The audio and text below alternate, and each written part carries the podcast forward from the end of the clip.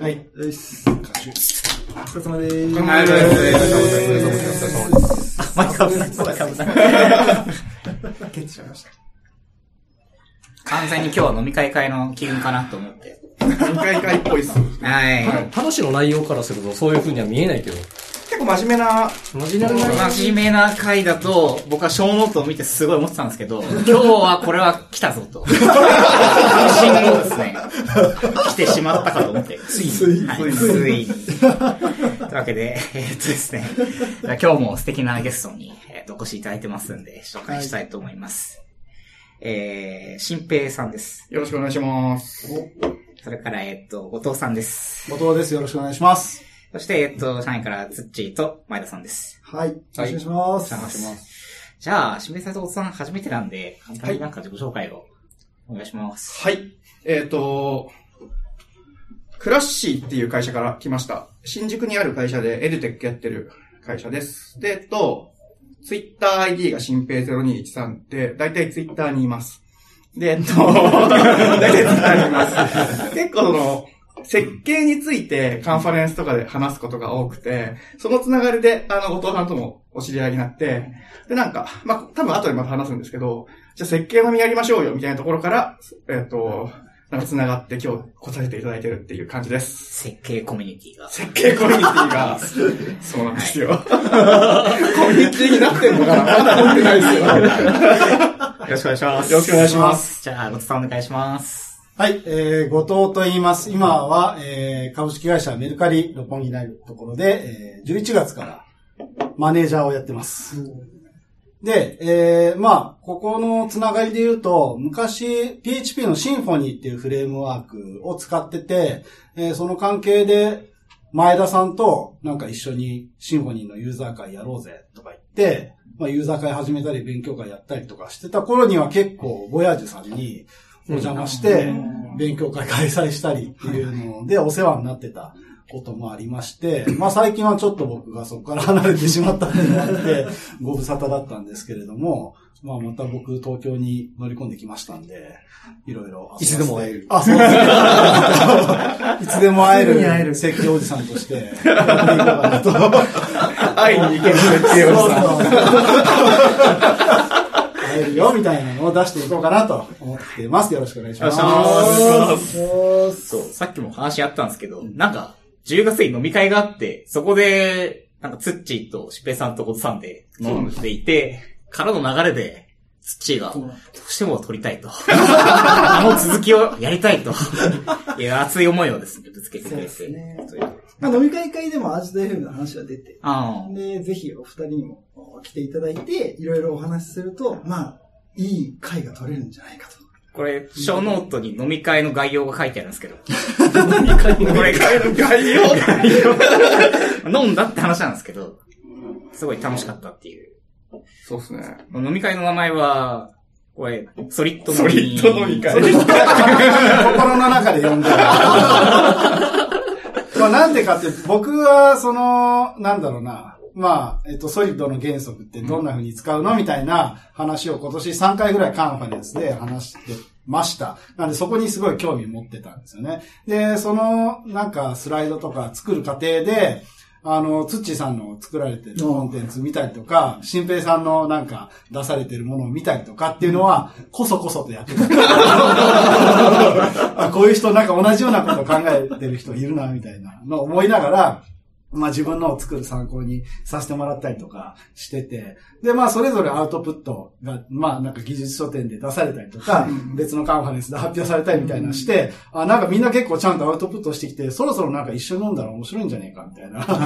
機運が高まって自分の中で、これはちょっと誘おうと思って、お誘いしたところ、まあすごい、あもうやるやろ、みたいな感じで。唐突なメンションだったんですごいびっくりしましたね。そうですね。あの、ツイッターで唐突にそう。メンションがあって、でも、多分、お互いにその、意識はしていたというか。いや、そうですね。ちょっと甘酸っぱい感じですね。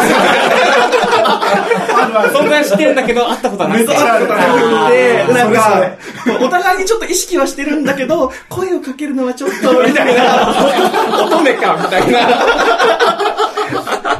の、あの、あの、勇気を出してこういうお声掛けいただいてですね。あそこのトントン拍子。そうトントン拍子に。来たかと。この機会がついにっていう。なるほど。感じですね。はいっすね。ねお父さんスライドもすごい、あの、いいいんですよね、こうい。やー、見させていただきました。そういいんですよね、本当に。あの、何がいいかって、すごい、あの、なんか具体例があるっていうのがすごいいいなっ。て思ってまして、はいはいはいあの、結構設計原則の話とかって空中戦になりがちじゃないですか。わわかります。そうっすよね。盛り上がってる。分かり手がいますけど。そうで、なんか、あれがその、なんかちょっと、その、あと分かってる人には通じる。はい。でも、その設計原則を知りたい、どういうふうに役に立つんだろうと、知りたい人にとっては難しすぎるみたいな、そこのこう、間をつなぐことって何かっていうと、多分、ケーススタディだったりとか、実例だと思うんですよね。でそれがすごいきちんとか書かれてるものって、すごい少ないうんんですよ、世の中。少なくとも日本語で書かれてるのってすごい少なくて、で、その辺をすごい丁寧にやられてるんで、すごい、いや、これはいい資料だなって思ってたって、で、こう、こうなんかか、一方的にね、意識していたっていう 何をおっしゃってるんですか感じですね。僕もこの後藤さんの資料、ソリッドの原則シリーズですね。これをあの拝見させていただいて、この、あの、先輩とこう出てきて、こう二人でこうやりとりしながら行くスライドが出てきた時に、これはなんだって思って。よ読んでいったらちょっと面白くて、こうついつい最後まで読み切ってしまう。それはね、まあ実際、こう、カンファレンスだと、自分の喋りでやるわけですけど、まあまあ恥ずかしいんですよ。一人二役。小芝居が始まったんですよ。そうそうそう。なんか、わかんないっすみたいなのを自分で、こう、すげえ、後輩感を出しながら、やってるみたいな。結構練習したんですよ。こうやったら後輩感出るかな、みたいな。すごいですね。あのスライドの形式になるまではなんか素振りというか、なんかどっかで練習してみたいなのを。実はもう、最初のスライドができるまでは、3回か4回は作り直してるんですよ。ああ、そう。で、あの形式が最初からあったわけでは全くないですね。で、まあ、もともとソリッドの原則の話をしようって思って、まあ、特に OCP に絞って、えー、スライドを作り始めてたんですけど、やっぱり自分の中でも最初どのポイントを話したいのかって、そうクリアに定まってるわけじゃないじゃないですか。で、その中でいろいろまあストーリー作りながら、まあいろいろ書いて、で、まあ前職の、えー職場でちょっと集まってもらって、まあ説明したり、まあ一通り素振りみたいなのをしたら、なんか全然わからんとか、すごい突っ込まれるわけですよ。あなんか、いきなり、あの、ここでなんで、あの、ソリッドの原則の話してるのに、なんか DI コンテナが前提になってるコードが出てきてもわからんとか、そういうのない方がいいんじゃないですかとか、すげえなんか突っ込まれるわけですよ。で、なんか、いろいろやってるうちに、あもうなんかみんなすげえ突っ込んでくるな、でもこれ答えなきゃいかんなとか、まあそういうの突っ込みないようにしようとかいろいろ考えてるうちに、あ、でもこの突っ込みがあった方がわかるよな、みたいな。そう、分かり手じゃないけど、突っ込み手みたいなのがちゃんといて、で、なんか、お俺の代わりに質問してくれたみたいな、あ風になってる方が、結局なんか言いたいポイントもそこだったりするわけじゃないですか。なんか、こうですって言うんじゃなくて、まあ、こういうことのためにこうやってるんですみたいな、わざわざ聞いてくれる人がいないとはい、そこが伝えきれないみたいなのがあって、あもう、これを入れようっていう風になりましたね。特にテーマも抽象的になりがちで、じゃあどう使えばいいのとか、なんかどういう時にこの原則を適用したらいいのみたいなのって、大体聞いてる人思うじゃないですか。で、それが、こう、スライドの中に、これってどういうことなんですかみたいな後輩くんが全部気づいてるんですよ。あー、みたいな。これはね、でもね、あれね、後輩がね、質問しすぎて、なんか、やるたびに、後輩有能って、実は有能。後輩これ 分かってる質問お、これは桜かみたいな。いや、完全に桜なんですけど。それは排除しきれないんですよ。あくまで僕なんで、あれ。本当の後輩にはなりきれないですね。そうですね。ちょっと話を引っ掛け回しに行きますけど、あのーそれすごい重要だなっていう話があると思ってて、その、あくまで僕なんでって言ったじゃないですか。で、僕も必ずその問題意識とか、その悪いコードみたいなのを必ず入れるようにしてるんですよね。で、それをすることによって、まず問題意識を共有してもらう。うんその、大事。うんっていうのを考えてるんですけど、その、あくまで僕なんでって同じ話で、その悪いコードを書いてるのはあくまで僕なんで、その、養殖物の悪いコードなんですよね。はい、はい、はい、はい。しばしばこのアジト FM 話題になるよう 養殖物の。僕らは天然物の課題を解いてるわけです。だけど、それが、プレゼンテーションの中では伝えきれなくて、そうなんですよ。これをいかに養殖なんだけど、天然っぽく見せるか。見せるかっていう、むずい腕の見せ所でもあるんですけど、天然物のコードっていう。のは、自分の発想の斜め上を来ることがあるわけですよね。ありますね。あります。その時に自分の想像力のなさをこう、呪う。こう来たかみたいな。いや、ちょっと俺まだまだだなっていう 気持ちになるっていう話がしたくて、ちょっと話を書きません。面白い。いや、ですよね。そう、結構、そのプレゼンテーションの中だと、このプレゼンテーション多分60分なら60分の中で伝わるコードのサイズであり、かつちょっと複雑で、間違いが起きて、その、この原則を伝えたいがための内容になってなきゃいけない。で、さっきの DI コンテンツの話もそうなんですけど、こうなんか、で、聞いてる人の前提知識ないものを極力省いて、っそう。そそていう。う。うん。う。で、ちょっと、愚痴を言ってもいいですか？だって、養殖物を作るときにはい、省くじゃないですか。省きますね。省くと、なんちゃらぶ、ぶ、なんちゃらっていうサービスで、すごいクソリフがつくんですよ。あの、あの、なんだろう。なんで何々使ってないのみたいな。はい。だ、ただそれでさっきの話だったら、なんでこれ DI 必要なのに DI コンテナ使ってないの？みたいな、クソリプがついて、今その話してねえかみたいな。はい。はい。ありますね。そういう悩みもあります。わかります。そこしか見てない人。こうしか見てない。ねだから発表のスコープをいかに作るかっていう。いやそうなんですよそこが違うからっていうのを最初にね、やるっていう。ですよね。そう、あるあるですね。あるあるですよね。そうですよね。なんちゃらブなんちゃらっていうサービスがね。なんとかマーク。だんだんちょっとやばい。やぶみ案件になりつつあるや、みがちょっと。ですよ。そう、僕今日はあの、後藤さんと、あの、知ってていらっしゃるってことで、こう、スライドをお二人見せさせてああありがとうございますでさん、その、最最近発表されるビルダーズコンのスライドと、開発現場でそういった設計原則とか、まあこの実況中継シリーズがまたものすごいはいはいはい。素晴らしい、こう、めちゃくちゃわかりやすいプロだったんですけど、これを読む、これを、あの、読むのをいただいて、これもあの、例によって、サンプルコードが必要じゃないですか。そうなんですよ。全くさっきと同じ課題がありますよね。そのそうです、そうです、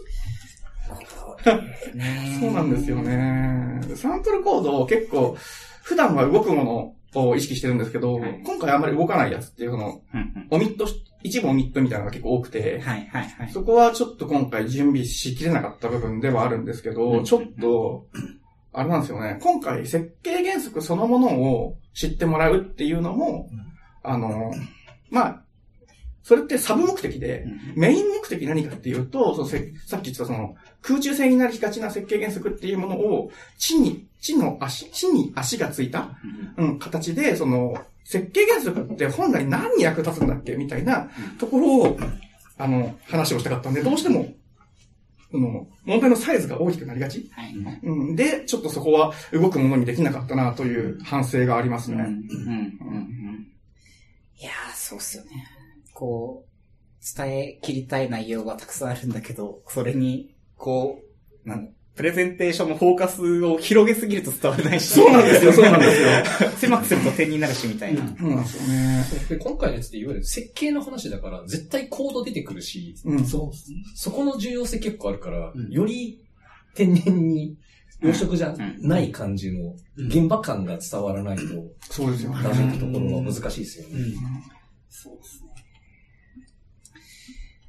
いやー、そう、この新平さんのスライド、この設計げ、あ、じゃない、間違った。開発現場でエクサされるための設計原則パターンのスライドで、こう、結局その、どう問題に集中するかというか、はいはいはい問題するかが大事なんだよみたいな話が、まあ最初最後の方に出てきて、まあこれに尽きるんですけど、これを言ってしまうと、プレゼンテーションが30秒で終わってしまうんじゃないですか。そうなんですよ。そうなんですよ。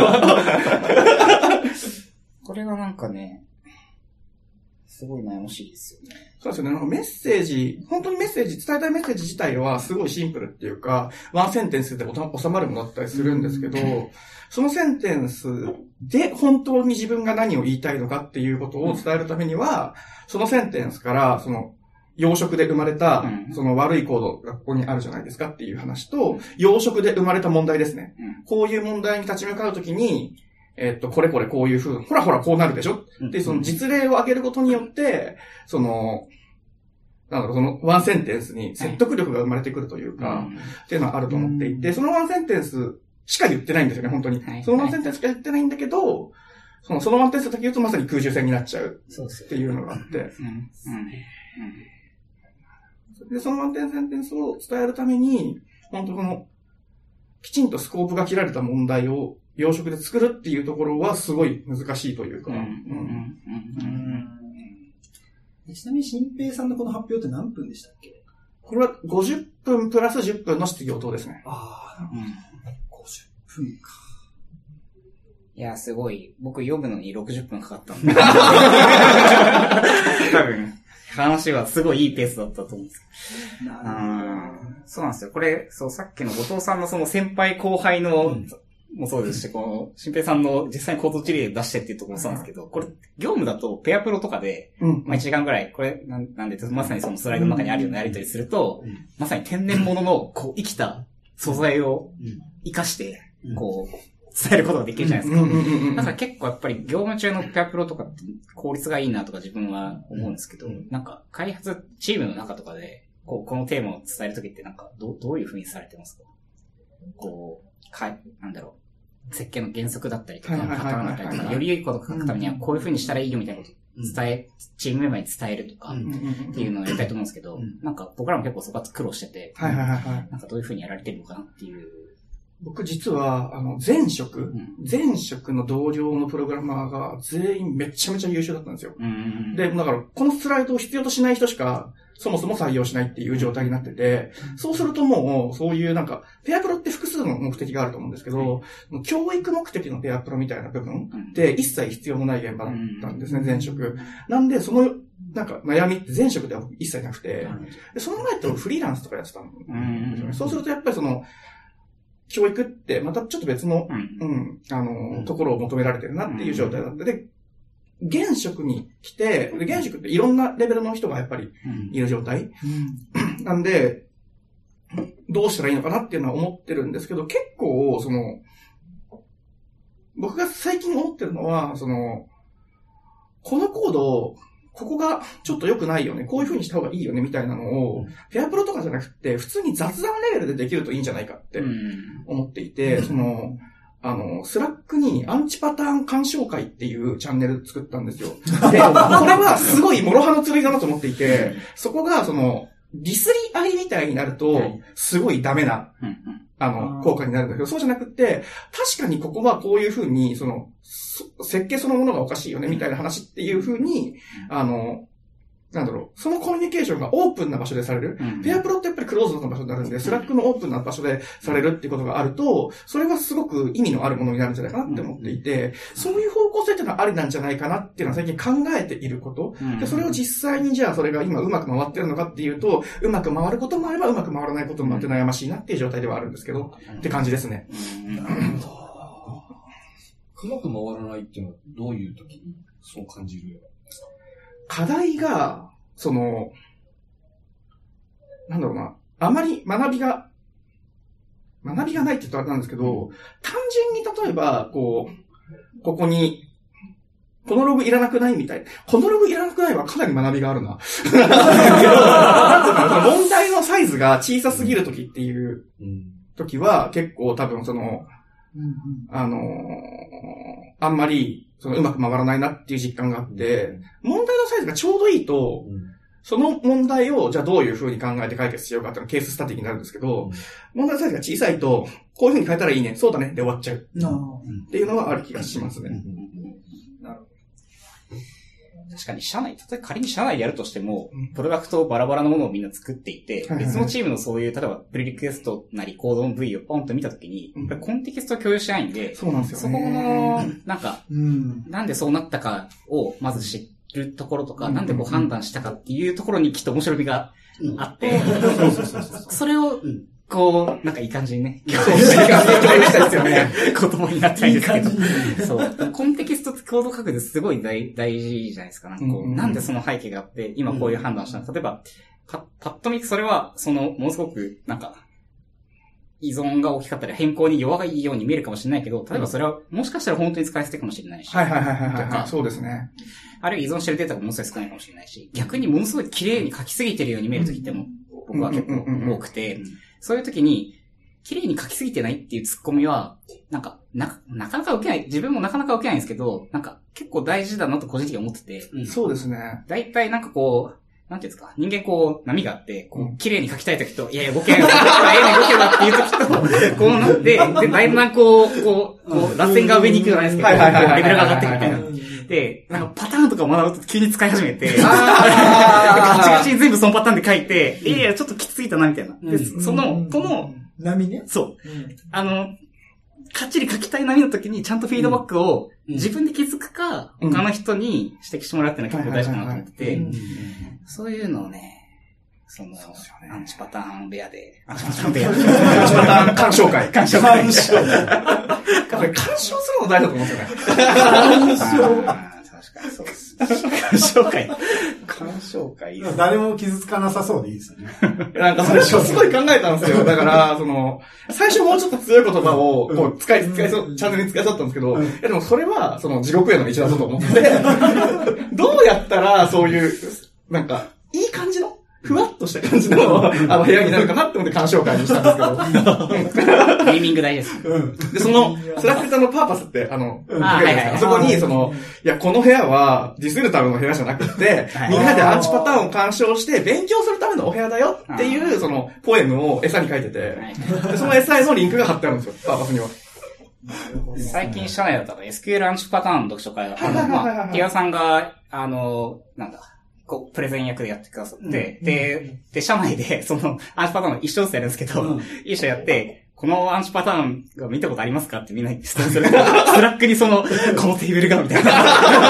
多分 URL がそう載るっていや、これ、これは Jaywalk です、みたいな。で、みんなで、あーってなるっていう。理解が深まる。理解が深まります。いや、そうなんですよね。やっぱ実コードとうん、こう、実コード、しかも自分が触ってるような実コードと、うんこうリンクする瞬間って一番学びがある瞬間なんで、そうですね。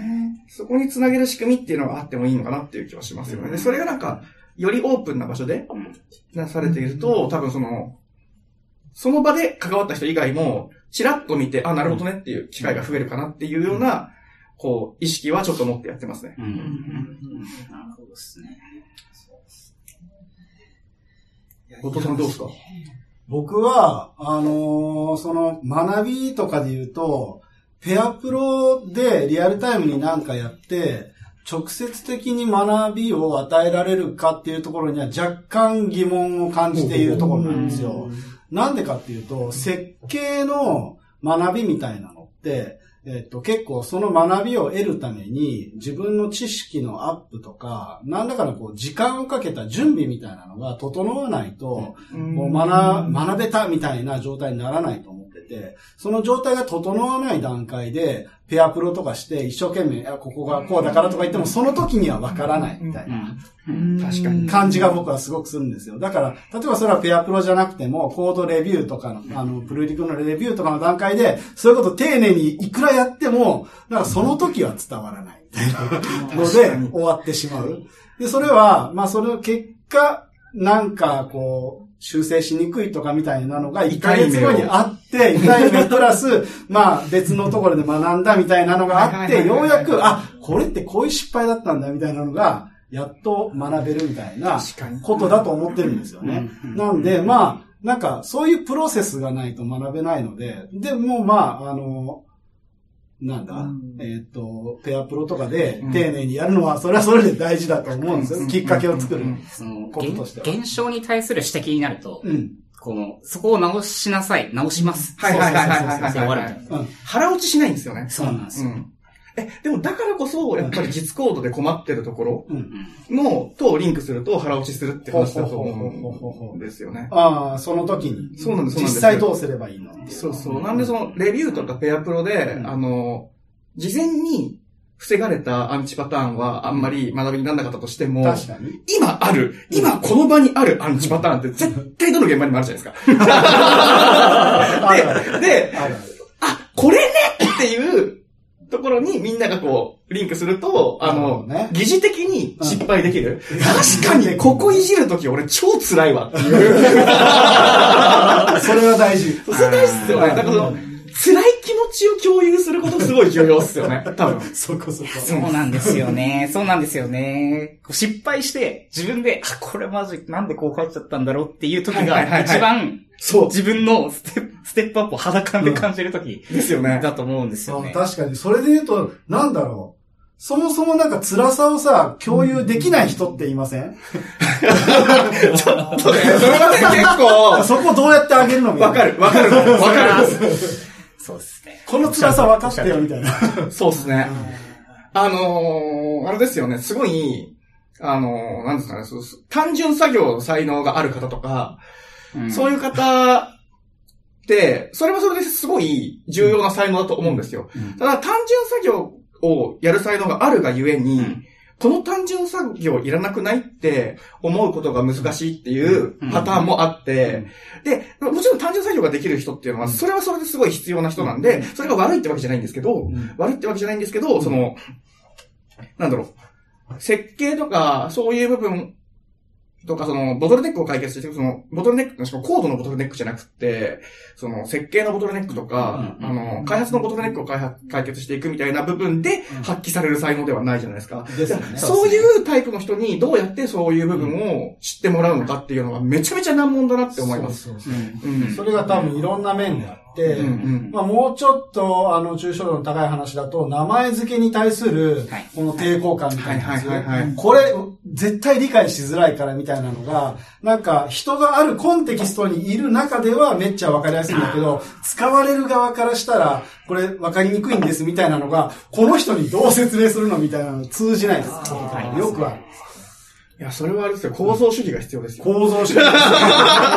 構造主義。どう、どうやるんですか？いや、なんか、その、なんですかね、構造主義、一言で言うと、すごいこれ、哲学やった人に絶対怒られるんだけど、あの一言で言うと、カッコに入れるってよく言うんですよね。カッコに入れる、自分の立場をカッコに入れるってことなんですけど、自分が今いるコンテキスト、自分が今まで学んできたことっていうのを、一回、カッコに入れて捨てておくんですね。捨ておいた上で別の立場から見てみたときに、それは本当に、えっと、今あなたが見ているものと同じものですかっていうような見方をするっていうことがあって、でそれがすごい必要だなって思うんですよね。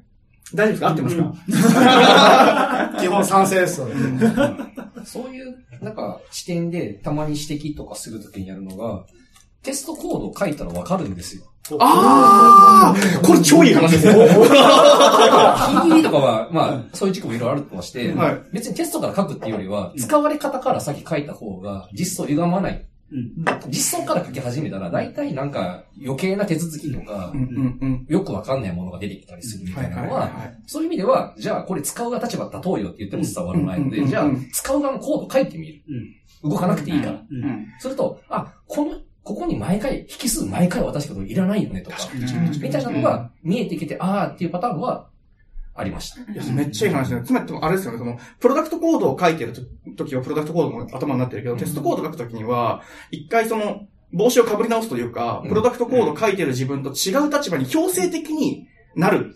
んですね、テストコードを書くと。使い側の行動を絶対書かないといけない。ですもんね。強制的にその立場をうん。経経験させるというか、体験させるっていう意味では、今すげえなるほどなって思いました。利用者の立場で、僕結構 Go をよく書くんですけど、ん Go だとそのパッケージ内のテストを書くか、外で書くかっていう方法があって、パッケージ外で書くと、パッケージネームごと分かれるんで、インポートからやらないといけないんですよ。そうすると、パッケージ名を考えるっていうのは結構、あの、いろんな言語によっては大事で、変数とか関数名前そうなんですけど、その、なんだろう、どういうふうに、その、そのコード、ぐ群を使う人たちが、どういう名前を使ってそれを呼び出すかっていうのうんを結構外の立場から完全に分離して使うっていうのは、まさにこの、前さんおっしゃってたような、使う側の立場でっていうのをできるようになっていて、なんかその、本当に、書いてる時って、そういう名前、な、なんで俺これユーティリにしたんだろうみたいな。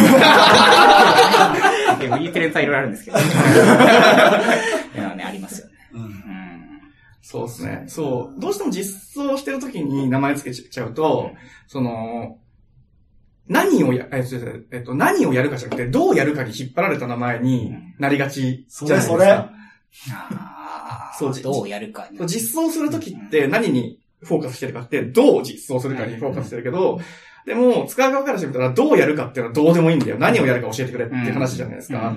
って話があって、だから実装してるときにつけた名前が僕悪いときって大体、その、やり方書いちゃってるんですよ、名前に。うんうんうんうんうん。あー、例えば、なんだろうな、うまい例を思いつかないですけど、うん文字列を逆にするような関数があったとして、はいはいはいはい。こう、リバースアルファベットストリングみたいな。そうですね、そうみたいな。で、文字列型が渡り、文字列型がリターンされる。うんうんいや、それさ、みたいな。もうちょっと他の名前あるでしょ。あるでしょみたいな。そうですね。そうそう、そうなんですよ。そこでも設計ですよね。そうですそね。の抽象的にするっていうか、うんまあ、情報隠蔽っていうそうですねに分類されると思うんだけど、結構なんかセンスがいるというか。そうですねそう。ですね。ど、どこでインターフェースを切るかっていうことと、どういうインターフェースを切るかって話があると思うんですよね。あの、で、そのどこでインターフェースを切るかっていうのは、うん。えっと、問題をどう分割するかうん。だし、どういうインターフェースを切るかっていうのは、別の、別の、なんで、別の問題からこっちの問題を見るときに、どういう名前で、うん。その問題を呼び出したいかっていう話になると思っていて、で、それってまさにその問題をいかに分割するかっていう話なんで、やっぱりまさに言った通り、名付けがそのまま、あるいはパッケージングがそのままその設計、問題をいかに分割するかっていうのは非常に深く関わってくるなって思う、っていう話かなっていう気がしいや、ます。そうです、そうです。あと、レビューするときとか、うんまあ、設計の原則とか、絶対あれ大谷さんだな絶対見えてる何かが、あそこで耳が見えてる。多分そのうち入ってくる気がする。ぜひぜひ。そのうち。そう設計とかレビューするときとかって、いわゆる絶対このパターンだとかって思いながらも、なんか、01で戦うじゃなくて、うんなんでそうしたのとか、うんいろいろ聞いて、昔は結構、いや、それはって言って潰してたイメージがあったんだけど、今はむしろ許容できる範囲は広がっていってて。むしろ、まあ失敗しても、失敗してもいい範囲で、うん失敗できる限りは失敗させる方向でレビューしてる感は自分の中であります。それすごい重要ですね。失敗する権利を奪わないってすごい重要だと思いますね、確かに。うん。うん。さっきのこう、失敗しないとわからんみたいな話もそうですけど、うん。失敗したコードがデプロイすらされないと、うん。まあ、当然、その失敗したコードで動いて運用された経験は当然つかないし、うん。いやその、失敗する砂場を、プロダクトの中というか、自分の中にこう、いかに作るかみたいな話なんですかね。そうですね。で、ただ、とは言いながら、例えば DB のカラムの追加とか、その失敗は、あの、リカバリーが辛いので、うんそこは結構止めるんだけど、ねコードの話であればうん、そんなに強くは、いやー、僕も今日それ、まさに、マイグレーションスクリプトのレビューしてて、うんこれ渡したらまずい。そこで明らかにやらかすんであればそこは止める。そのそ話でこのクリティカルさは違います。そうですよね。みたいなのはあるけど。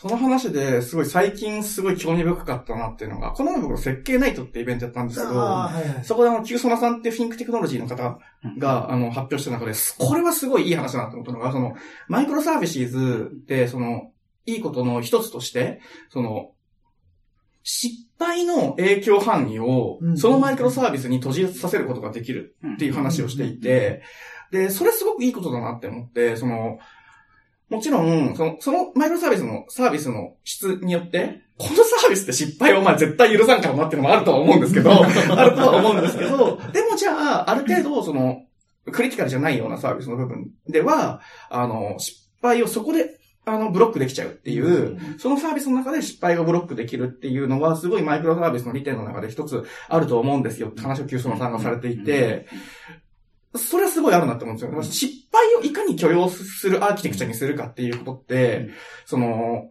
コードの世界だけじゃなくって、その組織としてどういう、そのサーサービスとそう開発組織を作っていくかっていうレベルでの設計として失敗を許容できるうん、その、コード的なアーキテクチャ、あるいは組織的なアーキテクチャって、すごい重要だよなっていうことを感じました。今。うん。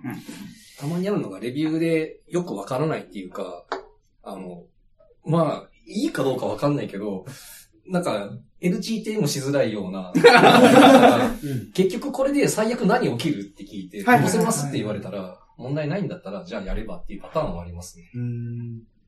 なるもう、うん、まあ、でかいプルリクとかもそうですけど、うんうんうんうんうん。まあ、しょう、分けれないからしょうがないことももちろんある。ありますよ。ね。だからといって、じゃあ、見れないじゃなくて、うん何がこれで起きるのかをちゃんと判断できてるんだったらやっていいよとか。うん。で、戻せないとかって言われたらやめて。それはやめてみたいなのはあります、ね。最悪テーブル1個吹っ飛びますみたいな。まあまあ、戻りもありますけど、やばいでしょ。サービス全体の状態、うんその状態、データもそうだし、に影響があるものだと、やっぱり戻すというのの難易度が格段に上がるんで、そこは違いますよね。ステートレスだとまだ、うんうんうん。ね、あれですけど。うんで特定のカラム全部アップデートしますとか言ったら、え、めんどくせえないじゃん。あ、それ終わんの？って話もありますよね。本番でね。ああ、ちょ、今日データ移行する人ないあるある。ああ、ありますよね。そうそうそう。そういうね、なんかこう、映しづらいものはなるべくこう、なんていうんですか、こう、シニアな人たちがさっと巻き取ってこう、なんかチャレンジしてねっていう、こう、そういい設計って心配事が少ない気がするんですよ。ああ、いい話ですね、それ。大体ダメな設計、心配事がどんどん増えて、確かに確かに。でその心配事の裏にさらに心配事があるみたいな。はいはいはいはいはい。もう怖いしかないみたいなイメージはあります。あ、耳が痛いな。自分もずっとまあ散々やらかしてきて今なので、うんわかります。それがないとむしろ何がいいかなんかよくわかんないし、うん今でも設計のパターンで見るっていうよりは、やっぱ直感の方が強くて、うんうんうん。あ、なんかこれ、あの、自分やらかしたパターンだみたいな。うん。だから、どう、じゃあ次やるときにはどう避けようみたいな、うん。なんか実際やった経験から持ってるみたいなものは、だいぶ大きい気がします。そうなんですよね。なんか僕、その、暗黙知良くないみたいなうん。スライド書いてるんですけど、大体僕が例えば、あ、これまずいって思うのって勘なんですよ。うん。うん。うん。それが暗黙知やんけって話なんですよ。で、でも、これ勘でって言った時に、それ伝える時に、どういう武器があるか、あるいはその、あその、その勘を、その、自分でセルフレビューするときに、何が役に立つかって思ったら多分設計原則だったり、するっていう話だと思うんですよね。それで言うとやっぱり失敗しないと鑑定身につかないじゃないですか。うん困りましたねっていう話なんですよね。僕もね、あの、ある程度設計の経験がある人って自称するなら、うんそういう勘は持ってないとおかしいと思ってます。なるほど。うん。だってそれって自分で、なんかこう、ね、ちゃんと歩けるかどうかみたいなのと同じ話じゃないですか、人間って。で、その歩ける感覚なんて、うん。もう完全に暗黙知だし。そうっすよね。考えてないですもんね。そうそう右足を出したらちょっと倒れるから、それをこう支えて、で、あの、同歩行ってね常に重心が前にあるんですね。常に重心が足と足の間に入ってないから、とか考えながら歩いてないじゃないですか。ないですよ。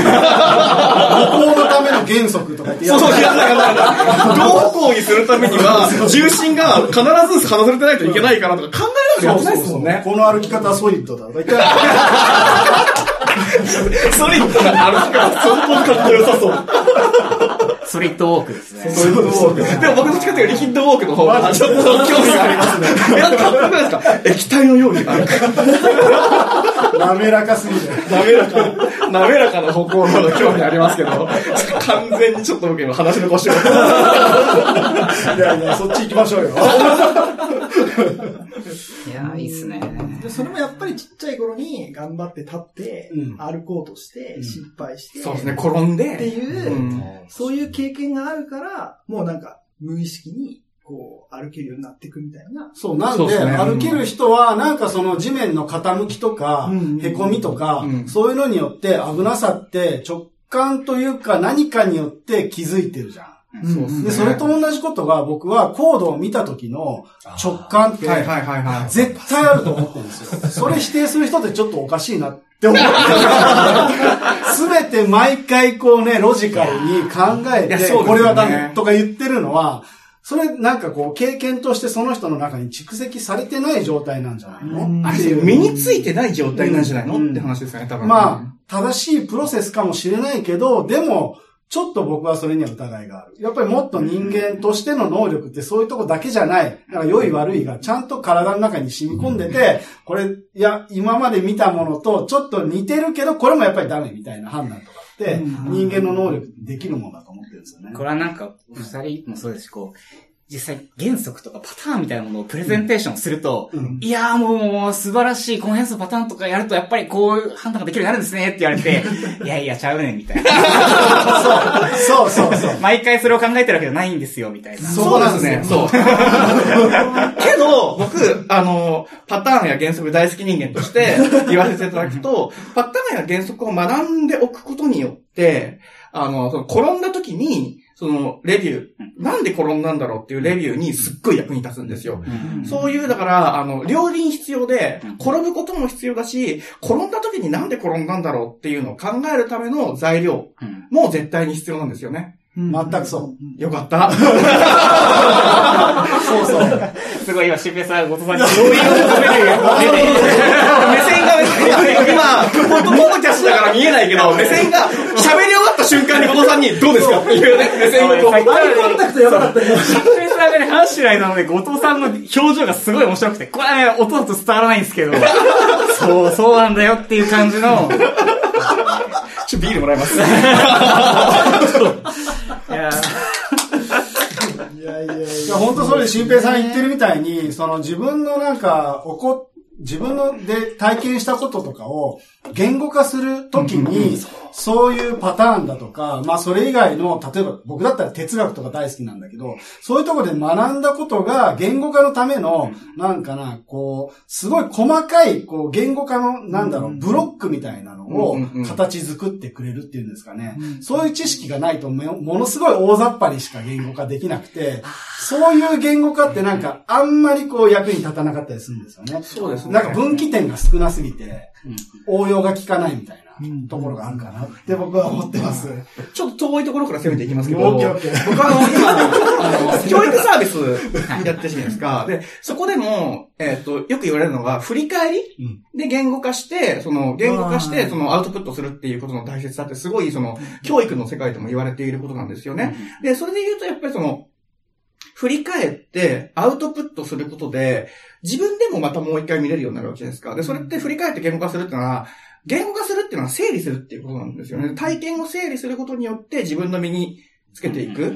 で、そのやり方自体は多分メタ認知的な話で、そのやり方を学ぶっていうことを教育でやっていかなきゃいけないって話はあるんです。それは置いといて。でも、ごめんなさい、置いといて、置いといて。でも多分そういう話だと思っていて、その、こけた時に、そのこけたものを言語化することによって、あの、分析してるんですよね、同時に。で、分析することによって、その、実際に自分がこけて痛い思いをしたっていう体験とその分析っていうものが合わさったことによって、えっ、と、知識、暗黙知になっていく。で、その暗黙知って、その暗黙知ダメダメって言ってるのは、暗黙知ダメなのは、人に伝えるときに暗黙知じゃダメだよって話で、自分の中に暗黙知を貯めていくことってめちゃめちゃ重要だと思うんですよ。うん。でその時にそういう、もう言語化するっていう能力がすごい大事だなって思っていて、そのための道具として、設計原則やパターンっていうのは非常に重要なんじゃないかなっていう気がします。自分の考えとか、なんで自分はこう思ったのかとか、あるいはこの子に対してなんでその考えに至ったんだろうみたいなのをこう考えるパーツとして、この既存の原則だったり、今までの人たちが考えてくれた、その、こういうパターンがあるんだよっていうものとかっていうのは、自分のその論理を補強するためにもそうだし、方向修正もそうだし、あるいはなんか、いや、なんか自分、もしかしたらもっと違う考えを持っていて、それはなんか相対的にこの原則と比べるとここが違うみたいな、なんか自分の立ち位置をし、なんで、確かめるみたいな意味でも、そうですね。役に立つかもしれないですね。うんうん。そう今のお話の中で、なんだっけ、論理を補強するっておっしゃったところが僕はすごい好きで、あの、大事だと思ってるところなんですけど、結局、自分の書いたコードのどこのポイントがどう良くて、じゃあ別のところはどう悪いのかとか、何かが起こった時にそこがどう影響するのかって考えるのに、本来原則はいらないと思ってるんですよ。個々に考えることができると思ってるんですよ。で、よりそれの方が僕は大事だと思ってます。だから、基本的にはそうやって個別のケースをどうなるんですかっていうのを想像すれば考えることができると思って、それをやるべきだと思います。ただその辺をショートカットするためにうん原則っていうのがあって、ある程度こう分類されたうん、こういう問題があるときは、あじゃあうんこういう種類の場所には、こういうことが起き得ますとか、うんなんかそういうふうに整理されてるんで、知識体系としてはものすごく役に立ちますよね。うんそうですね。その話、あの、この前やったソリッド飲み会の話していいですか？してして。この前やったソリッド飲み会で、それが別の形で出た話題としては、その、あの、ゴフのデザインパターン。あはい。ギャングオブ4の、あの、デザインパターンで、あれみんなカタログとして覚えがちだけど、本当に重要なのって、その、生成に対する、これは生成に対するパターンだよ、関するパターンだよ、構造に関するパターンだよっていう、あのカテゴライズがあるじゃないですか。あそこ、みんな、結構こう無視しがちだけど、あのカテゴライズ、なぜそれがそのカテゴライズとして必要だったのかっていうことが、すごく重要だよねって話をしたんですよ。多分そこに繋がる話だなって思いました。もう、まさにそれ。うん。もうその時あの話が出た時に、うん。なんか、確か新平さんがそういうふうに言われた時に、うん。なんか、なんでこの人、俺と同じこと考えてんの？めっちゃ疑問に思ったぐらい、なんか、シンクロかな？何これ？みたいな。僕まさにその話で過去にちょっと小さい勉強会で発表したことがあって僕の本で一番大事なのは、この、あの、分類なんですよ。みたいはいはいはいな話したことがあったんだけど、まあ、ポカーンとされたっていう オチなんだけど、僕は今でもそれすごい思ってて、やっぱりどういうところに問題があるのか、そうなんで示してくれてるってすごいなと思ってて。そうなんです。やっぱ問題があるからこそ、ああいうパターンが生まれるわけであって、その問題を意識せずに、あイテレーターってこうやるんだとか、アダプターってこうやるんだとかだけを学習したって。多分、本番では使えないですそうです。ね。で、そんで、本番で使えないはずなのに、使って新たな使ってスタイルを生み出すみたいな、超あり、あるある。まあ、あるあるだから、アンチパターンとして、このヤマパターンって名前がついてんだけど、はいはいはいはい。あの、フィズバズエンタープライズ。そうです、そうです。フィズバスエンタープライズのあ話れは、しまして。あれはあれは最高の養殖コードですよ。あれ最高ですよね。大好きなんですよ、僕、フィズバスエンタープライズ。これ紹介したいけど、どう、ラジオで伝えるかが難しいですよね。言葉で伝えてみましょうよ、あれを。どう、エンタープライズクオリティコーディング、コーディングスラッシュ、スラッシュ。キズバズエンタープライズエディションっていうリボショリがありましたよ。そうなんですよ、多分ね。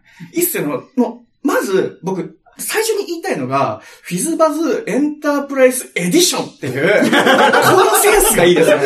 すごいエンタープライズっぽい。エディションがエディションが超エンタープライズ某、っぽい。某なんとか社とか某なんとか社みたいな感じが出ますよね。まずそれを伝えたい僕は今日聞いてください。そうなんですよ。センスありますねセンスの塊なんですよね。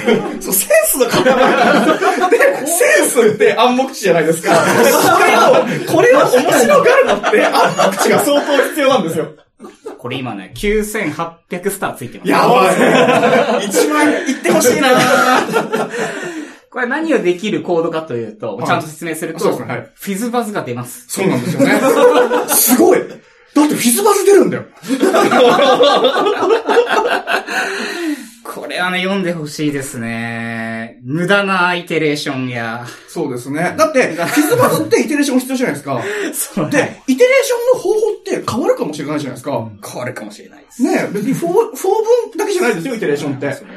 ですよね。イテレーターパターン使ってね、やるかもしれないですし、それが変わるかもしれないんだから、そこはやっぱ、ループはどうやってループするのかっていう抽象化が必要じゃないですか。ね、ループというものに対するそうそうそうそう。で、そこはやっぱりだから抽象化するために、じゃあ、それはデザインパターン使おうかって話があるわけですよね。っていうのが無限にあるんですよね、ここに。そうなんですよ。しかもね、ループの実装もね、まあ、イニシャライザーから始まってるんですよそう、ループの過程をさらにこう、クラス分けするっていう、最高なんだよ。まあきっとね、コンウェイの法則なんですよ、それは。そういう組織なんですよ。なるほど、組織を、組織を、組織を来ましたよ。5000、5000チームで、フィズバフィズバズを書いてくれる。2000人でクイズバージョン。いや、だから、いや、必要じゃないですか。やっぱり、その、エンタープライズみたいな高度なシステムを作るためには、ループの専門チームがやっぱ必要なんですよ。ループの専門家がまず必要じゃないですか。今度はですね、あれですよ、あの、あの、モモッド化するというか、あの、常用を取る専門家？やばい必要なんですよね。エンタープライズだもん。いるいる、いるいる。もう責務がちゃんと決まっちゃんと決まってるんですよ。でそのように、やっぱり組織が分かれてるから、そうそう運営の法則でこのような素晴らしいレポジトリがそう。いやー、ぜひこれのね、マイクロサービスエージェントも出してほしいです。ああ、出してほしいですね。キスマスのね、マイクロサービスユーゼーでしょ。めちゃめちゃいいな、それ。いやー、やってほしいなプリンターサービスとか作ってほしいですね。いいですね。プリンターサービス最高ですね。それを GRPC で。いや、いいですね。めっちゃいい、それ。すぐにプリントすべきものをもらうわけですよね。もちろん。でも、プリンターサービスの中はだって、やっぱ、どうやってプリントしてんのか、隠蔽しないといけないですよね。いけないですいけないですよね。それは、果たしてコンソールに吐くのか、それとも、それとも、スタティックなウェブサイトに吐いていくのか、すごい重要なことじゃないですか、それ重要って。です。もしかしたら HTML かもしれない。そうなんですよね。そうそうそうそう。そこはやっぱりね、っていうセンスがね、そうなんですよ。そうなんですよ。まず Enterprise Edition、ほんといいんだよな。これ、この話は無限にできますね。無限にできますね、これ。すいません、エンタープライゼーション読書会やりたいな。読者。ソースコードリーディング会。いかに味わうか。いかに味わうかですよ。いや、もうこれはあるんですよ。やりましょう。やりましょう。あの、事前に、事前にこれ読み込んできて、読み込んでね一番感銘を受けた、私が感銘受けたのはここですここですね、プレゼンをみんな LT して、いいっすね。これは盛り上がりますね。いいね、それ。これ僕が唯一まだね、ちょっと文句を言いたいところがあって、はいこれテストコードが弱いんですよ。もうそれで LT したらいい。そうですよ、そこへそこで話したからいいでしょ。ここでね、ぜひデータベースを絡めてほしくて、あーこれね、インメモリなんですよ。なるほど、なるほそう。まあ、謎にゲットビーンとかしてるんですけど。ど。いいな、逆 あのぜひね、セットアップ、フィクスチャーを書いてですね、こう、依存性のテストを書き。組織的な問題で書けなかったんですかね。なるほど。い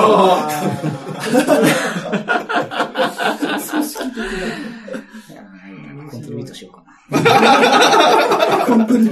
最高ですね、それ。マジで、御社は暇なんですか、完全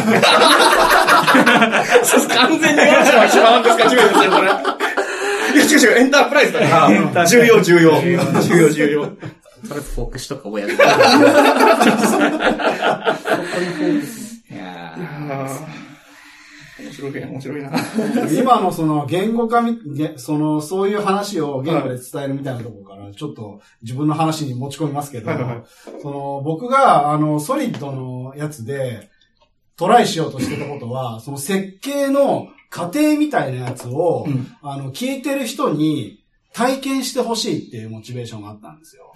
その、なんかこう、こうですみたいなのを伝えるだけじゃなくて、何を考えて、どういうふうにその設計っていうのが進んでいくのかみたいなところを、こう、聞いてる人に体験として伝えたいっていうのがあって、で、まあそういうことが、まあ僕はまだ完成したと思ってなくて、まだまだだと思ってるんですけど、自分自身がそういう体験をしたっていうのが結構直近であって、まあそれがその今回のそういう一連のプレゼンをやるきっかけになったっていうのがあったんですよ。で、それは何かっていうと、あの、村上春樹のうん騎士団長殺しっていう小説を。読んだんですね。で、僕、にわか春樹ファンというか、騎士団長殺しから入ったみたいな。珍しい。完全に最近入ったみたいな感じなんですけど、で、まあその小説を読んでて、まあある絵が出てくるんですね。で、まあ絵が何度も何度も出てきます。で、絵の中にどういうことが描かれてるかっていうのが、ちゃんとこう、えー描写として文字で書かれてるんですよ。で、一度もその絵、絵自体は挿絵とかでは出てこないんです。で、まあ、ああ、そういう絵なのかみたいな想像が頭の中にできるじゃないですか。で、まあ、そうやって読んでて、でも結構なんか、まあ、ぶっちゃけ最初の方とかちょっと退屈だったりして、あの、まあちょっとな、一週間ぐらい読むのやめてたりとか、いうこととかあって、ちょっとスローペースで読んだりしてたんだけど、ある時、なんか朝起きたら、なんか夢でみ、なんか見たなと思ってて、夢の中に絵が出てきてたんですよ。うん絵が。その絵はちゃんとイメージとして描かれてて、なんかこう、こういう絵で、で、で、起きた時に、なんか絵の夢見たけど、その絵ってどこで見たんだっけな、みたいな。はいはいはい。なんか最近絵見に行ったかな、みたいな。現実で。美美術館行ったっけな、とか言ってないんですよ。うん。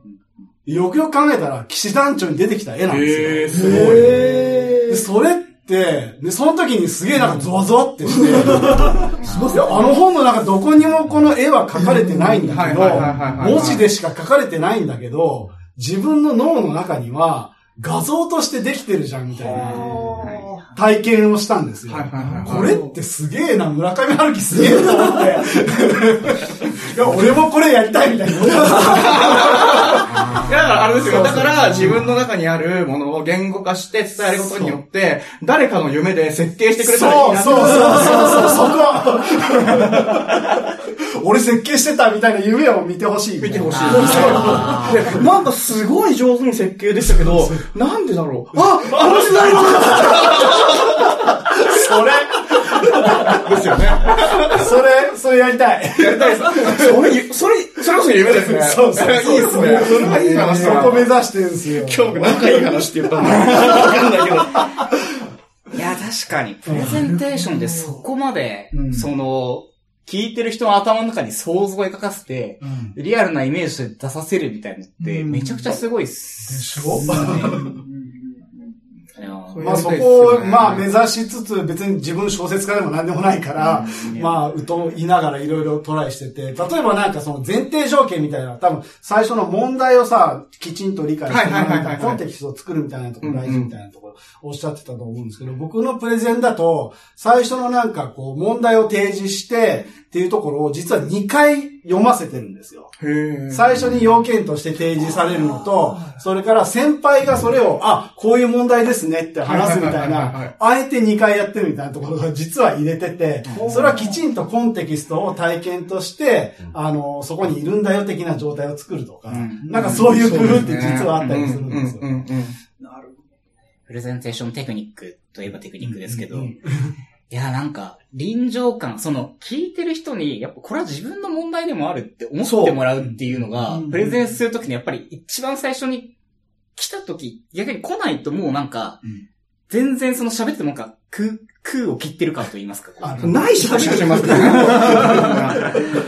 そう、手応えが全手然。応えがやっぱあるんですよね。それ、僕も全く同じことをやっぱりか考えていて、だから、その、僕も今回何やったかっていうと、その、僕、本当に毎回それを、その、理屈通りやってるわけじゃないんですけど、僕って毎回コードを書くときって、何回も何回もその、書く、吟味する、書く、吟味するっていうイテレーションを必ず回してるんですよ。で、それが設計行為だなっていうのがすごいあって、で、それを体験してもらおうと思って、だから最初、まずいものを提示して、一回直しておしまいじゃなく。って、その後もう一回直すっていうプレゼンの構成になってるんですけど、それってまさに同じことで、その、自分が普段どうやって設計してるのかっていうことを追体験してもらうっていうことをすごい意識して僕も、あの、プレゼン書いたんですよね。っていうのが、ああの、僕分かり手としての 経験で、で、もう一個超どうでもいい話なんですけど、もう一個分かり手やっていいですか？もう一個分かり手超やりたくって、あ。のね、村上春樹の小説、た最初退屈なの分かりすぎて、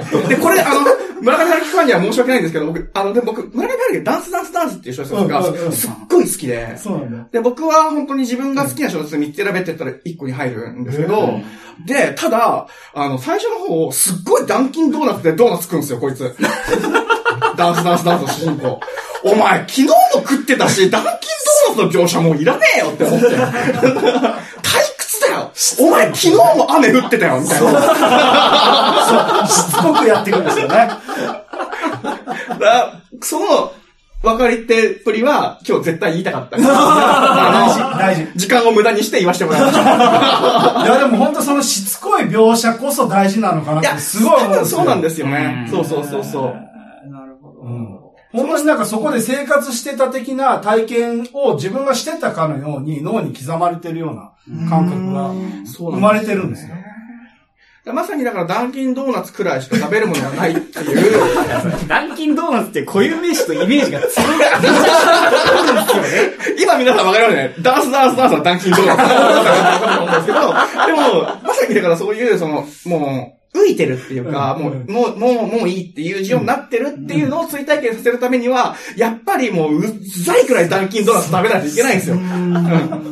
その、その、すごい産んでる感じっていうのを追体験させるっていう多分意味があるんだろうけど、とはいえ、読んでると。読んでると、もうなんか、もう、いいよ、分かったよ なる。なる。ホテルの朝食よりダンキンドーナツの方がリーズナブルだしうまいよねって話も分かったよ。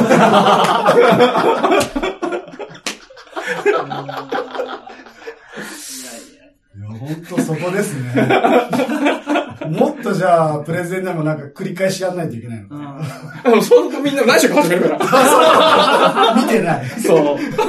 今日この収録聞いた人は、あの、終わった後に、あの、この回はダンキンドーナツ。こんだけ言ってるんで。あんだけ前に、前半すごいいろいろな話したけど、多分今回ダンキンドーナツ。あんなにいい話したのいや、一応いい話しましたよ。組織的にどういう、その、失敗を許容する組織にするのか。ねえ、すごい。今日はあれですよ、組織的に、どう失敗を許容するか。そういうアーキテクチャをコードの上でも、組織の上でも作っていくかっていうのは多分一番いい話で今日。ダンキンドーナツの話は、マジどうでもいいから、でも今ダンキンドーナツ言っちゃったから。ピートすれば、今言わなとしちゃった。しちゃったっていうね。いやね、繰り返されるとね、人間インプットされちゃうんですよ。ねじゃあ今日 はダンキンドーナツだけ覚えて帰ってください。食べたくなってきたよ、ダンキンドーナツが。何の話してたっけはい。あ、もう時間か。早いな。ええもいや飲み会会なんで今日 は。うわもう、取れ高 OK ですか？鳥中的には、そう、絶対これ今日1時間で終わらないよね。もう来る前から構えて。絶対ね、小ノートもね、半分ぐらいしか今どれぐらい消化できてる？わかんない。わかんない。消化できない純不動です。ジム、そう、ジムと喋っちゃった。そうそう、いつも純不動適当です。うんいやー。締めとくか。なんか、なんか一個ぐらい拾えます？いや、それあれですよ。3時間になるほど。これ絶対に趣味の話とかね。そう、やばいやばい。絶やばい対やばい。これだけで一本取れるからね。やばい。俺ギターの話したら多分真剣に無限に話せるよ。それは、あ、ちょっとね。僕もしたい、その話。じゃあ、切るか一旦。ね、切りがいいんで。そうっすね。はい。